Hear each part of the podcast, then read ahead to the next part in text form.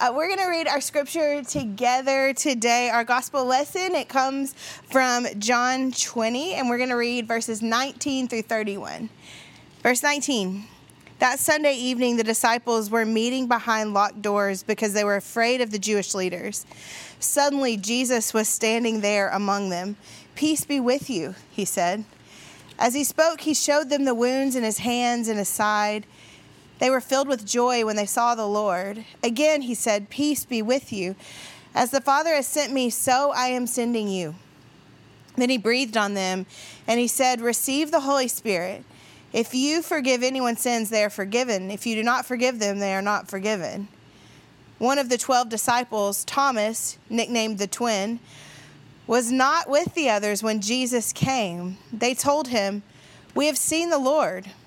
But he replied, I won't believe it unless I see the nail wounds on his hands, put my fingers into them, and place my hand into the wound in his side. Eight days later, the disciples were together again, and this time Thomas was with them. The doors were locked, but suddenly, as before, Jesus was standing among them. Peace be with you, he said. Then he said to Thomas, Put your finger here and look at my hands. Put your hand into the wound in my side. Don't be faithless any longer. Believe. My Lord and my God, Thomas exclaimed. Then Jesus told him, You believe because you have seen me. Blessed are those who believe without seeing me. This is the gospel of Christ. Thanks be to God. Let's pray together. Uh, Father, we invite you into this space. We believe that you are the God who enters the room, just like the story we read. And so I ask, in your mercy, would you enter the rooms uh, that so many of us are watching this in? We love you and we're grateful uh, for moments together uh, to take our eyes off of the madness all around us and to put our eyes uh, on you. We love you. In your name we pray. Amen.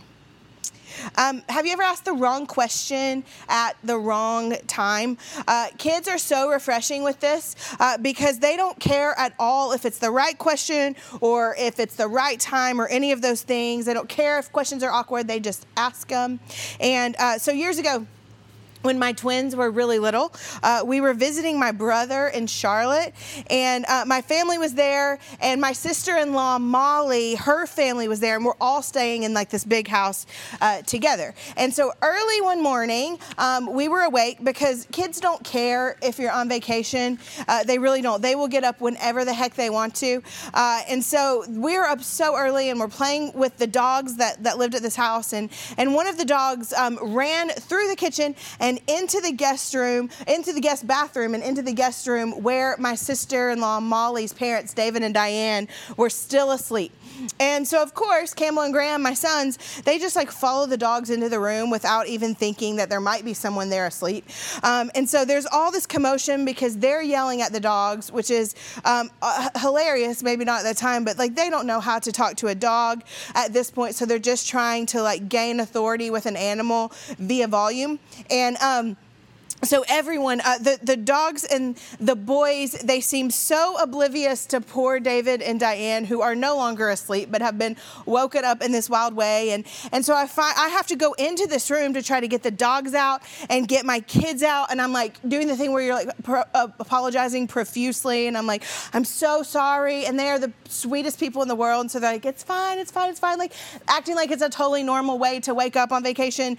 And um, i'm dying inside but they're so precious and they're laughing about it and they're just being so sweet. And so finally, I like um, have everybody rallied and we're headed out the door, all the dogs, all the kids. And right as soon as we uh, get out, Graham turns around and he looks at Molly's dad, David. He looks him in the eye and he says, I have a question. And I'm like, no, like you can ask that question later. Like, no questions before eight o'clock in the morning on vacation. That's just not a thing anymore. And, but David, again, he's so precious and he says, It's okay, buddy. You can ask me. And Graham looks David again right in the eyes with Graham's big, curious eyes. And he says, How come you have so much hair on the sides of your head, but you ha- don't have any on the top of your head? He said, You've got a lot of hair all over the sides, but you've got none hairs on the top of your head, and I just want to know why. And I was dying. And I just wonder if that feeling, that like gut embarrassing, like, oh gosh, this is so awkward feeling, uh, is anything like the moment uh, that we just read about when the disciples watch an interaction between Thomas and Jesus. Uh, at the very beginning of our scripture uh, reading today, we find that the disciples, we find them hiding and terrified behind locked doors. And John, he tells us that suddenly they're hiding in this room, and then and then suddenly Jesus appears in the room, which is bananas, right?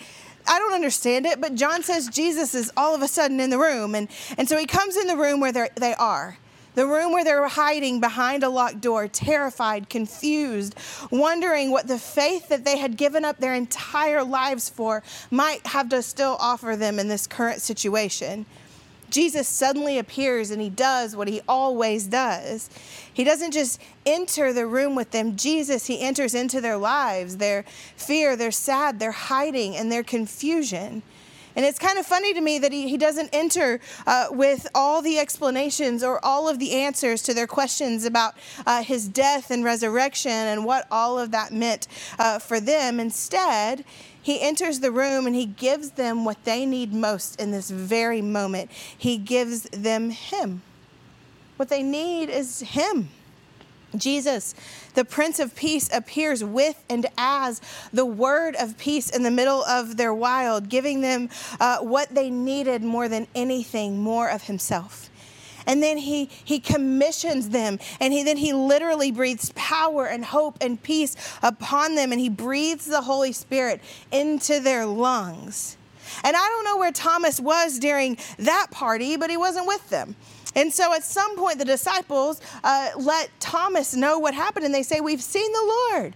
And, and all these incredible things happen. But, but Thomas, he's, he's not an easy sell, and he's not really buying it. He's uh, still got doubts, and he still has questions. And he says, I'm not going to believe it until I see Jesus with my own eyes, and I put my hands in his, his wounds. So, the chance happens. Eight days later, after uh, this first visit from Jesus, the disciples again find themselves uh, in a locked room. And once again, Jesus uh, appears in the room. And once again, that's bananas. And uh, Jesus, he appears suddenly. And again, he offers uh, a word of peace. And then he looks at Thomas. He looks at Thomas, Thomas and he opens up his arms. And I wonder what the disciples felt like in that moment. When uh, Graham asked David that super awkward question about being bald, I froze. Like my body was waiting, like frozen in the awkward, waiting for David to scold Graham or like be super hurt by him or something like that. And that's that's how I picture the disciples in this moment, just frozen in the awkward, waiting for Jesus to scold Thomas or to shame him, frozen in the looming awkward, waiting for Jesus to let him have it. But just like David uh, to Graham, Jesus doesn't scold Thomas and he, he doesn't shame him. And that is so fascinating to me. It's so fascinating to me that Jesus doesn't let Thomas have it, he, he doesn't scold him. In the church, uh, most often Thomas is remembered and memorialized for being a doubter. And, and, not really memorialized like in the hero sense, more memorialized like a warning, like a everybody believed it except for Thomas kind of way. Uh, Doubting Thomas has been his nickname for 2,000 years. There are nicknames that uh, people have given me that I tried to kill within 20 minutes because they were so terrible. For 2,000 years, uh, no one says the name of Thomas without saying or thinking or noting first and foremost him as a doubter. It's like his nickname reminds everyone of the disappointment in him. But that isn't really how Jesus treats Thomas at all. He doesn't appear disappointed and hurt, he doesn't scold him for doubting. He invites him into faith. In this moment, Jesus doesn't shame Thomas, he honors him. Thomas has requested and required access to the wounds of Jesus in order to believe in Jesus. The king who could have shamed him for his disbelief, he honors him instead. We often uh, think that our questions and our doubts keep us from the presence of Jesus, but that isn't what we see here. We see the opposite. In his questions and doubts, Jesus gives Thomas more of him, not less, more access, not less. Jesus, he doesn't uh, take a step back, he takes a step forward toward him. He opens his hand and invites Thomas into the holes in his arms. He lifts his shirt and shows him the wound in his side. Uh, Mike Yaconelli says in this moment, what Jesus does is he honors Thomas's holy curiosity. I get it. I get why Thomas needed to put his hands in the wounds to feel and to see and to experience the presence of Jesus in the world he thought that Jesus had abandoned. That makes a lot of sense to me. It's the wounded places where I doubt the most, too the hungry bellies and the cancers and the mental illnesses and the days of a virus that feel like it will never and the places where God feels confusing or powerless or worst of all, apathetic, those are the places that I doubt the most. And so I get why Thomas needed to stick his hands into them, to stick his hands into the wounds of Jesus, why he needed the chance to feel with his own hands the pain and the suffering of this world that inhabited within Jesus to know that Jesus wasn't sweeping suffering underneath the rug, that he wasn't apathetic to all of the fear and trauma and suffering that had overtaken the disciples in a matter of days. He, he needed his hands to touch the wounds, to know in a deeper way that Jesus doesn't look away from the pain of our world, he bears it. He bears it. I love uh, that in this moment, like so many other moments in the gospel, Jesus makes room for Thomas's questions and doubts and holy curiosities. He didn't kick him out of the room, he makes room for him. It's like the Bible tells us the opposite of what so many of us have been taught. With Jesus, uh, there don't seem to be any wrong or out of bounds questions. Thomas is doubting the resurrection. The whole thing that our faith hinges on. He's doubting the resurrection, and Jesus makes room for him. All throughout the Gospels, people ask the wildest things, and he just keeps answering them. When you're hungry for more of Jesus, there aren't any wrong questions. There also aren't always uh, tied with a bow answers. When we dare to ask, when we dare to reach out into the hurt and into the wounds and into the confusing places, there is always more of Jesus to be had. Thomas's doubts, his questions, they didn't make him less intimate or deep with Jesus, just the opposite happened. Rather than running from his questions, Thomas ran to Jesus. They drew him into the God who would catch him within all the things that he was unsure about. Thomas, he doesn't end up with less of Jesus, he ends up with something far more intimate. John tells us uh, that Thomas, with his hands on Jesus' wounds, cries out, My Lord and my God. The Hebrew is Adonai Elai. The phrase, it's a phrase we find in the Psalms like 40 times. The psalmists say it as like this endearing phrase for God, declaring God uh, in a beautifully intimate kind of way.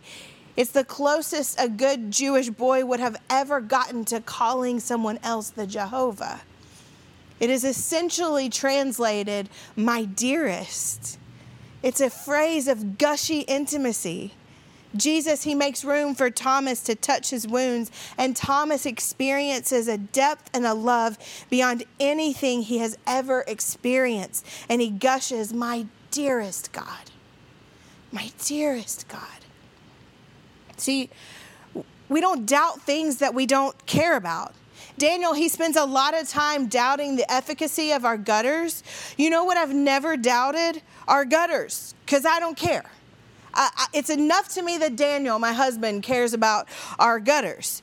Uh, but what we do care about uh, makes room for doubt. It's why there are cold feet before you get married. It's why you're 100% sure you took the wrong job or picked the wrong college or bought the wrong car just seconds after uh, the official no turning back point. Uh, Paul Tillich calls doubt uh, the consequence of the risk of faith. we dare to doubt what matters to us.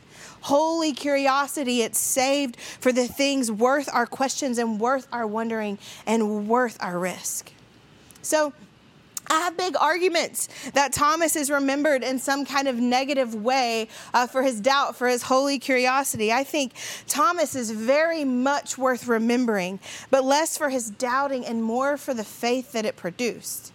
Thomas goes on, uh, writers tell us, the early church fathers tell us, he goes on to India to like plant churches and uh, lead people to Jesus. He's killed there. He has this incredible story. The whole story of Thomas is not just him doubting the facts, it's also a story of him longing for more of Jesus. Over the years, we have reduced faith to just uh, believing that that we, we've said that faith is believing a series of things about God and who He is. But faith isn't um, getting comfortable with facts about Jesus. Faith is getting uncomfortable, getting into uncomfortable moments with Jesus. For Thomas, uh, hearing about what happened on, a, on the night that he wasn't in the room with the disciples, it wasn't enough just to hear facts about Jesus. He needed to touch and he needed to see and he needed to hear. He was longing for an interaction with the risen Christ. His faith led him to the presence of the holy, into dangerous proximity to the heart of Jesus. And he touches the wounds in Jesus' hands and in his side. And I think in this moment, he, he was overwhelmed by the hope and the peace and the forgiveness and the rescue of Jesus, so much so that he blurted out an embarrassingly intimate and gushy declaration My dearest God, my dearest God.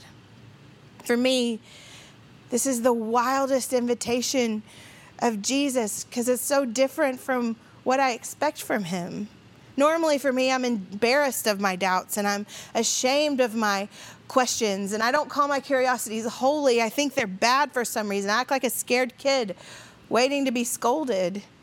But here, Jesus takes the very thing that I think will keep me from him, and his invitation is to use it to offer me more of him more depth, more faith, more hope, more peace, more purpose, more of Him, and more of the Spirit, my dearest Lord, my dearest God.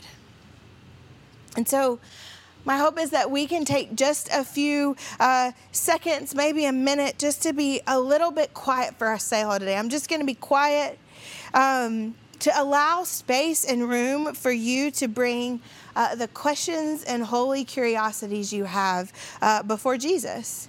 And maybe a space and room to allow uh, put our to allow ourselves to be put in dangerous proximity uh, to him to make room for jesus to give you what you need most this minute. More of him. Not scolding or maybe even super clean answers but more of him the prince of peace so we'll be quiet and then I'll pray for us.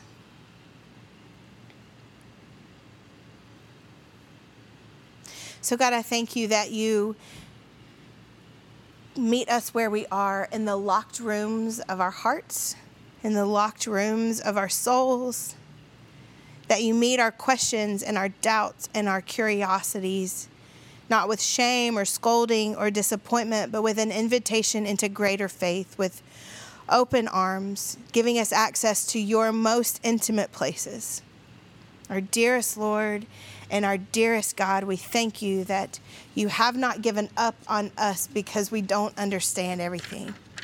And so I pray that. Um, I pray that as the week continues for us, that you would uh, meet us in the quiet places, meet us in um, the, the questions we have that we're embarrassed about, that you would meet us in um, our fears and our hopes and our dreams. We thank you that you love us, that you're with us, and that you're for us. In your name we pray, amen.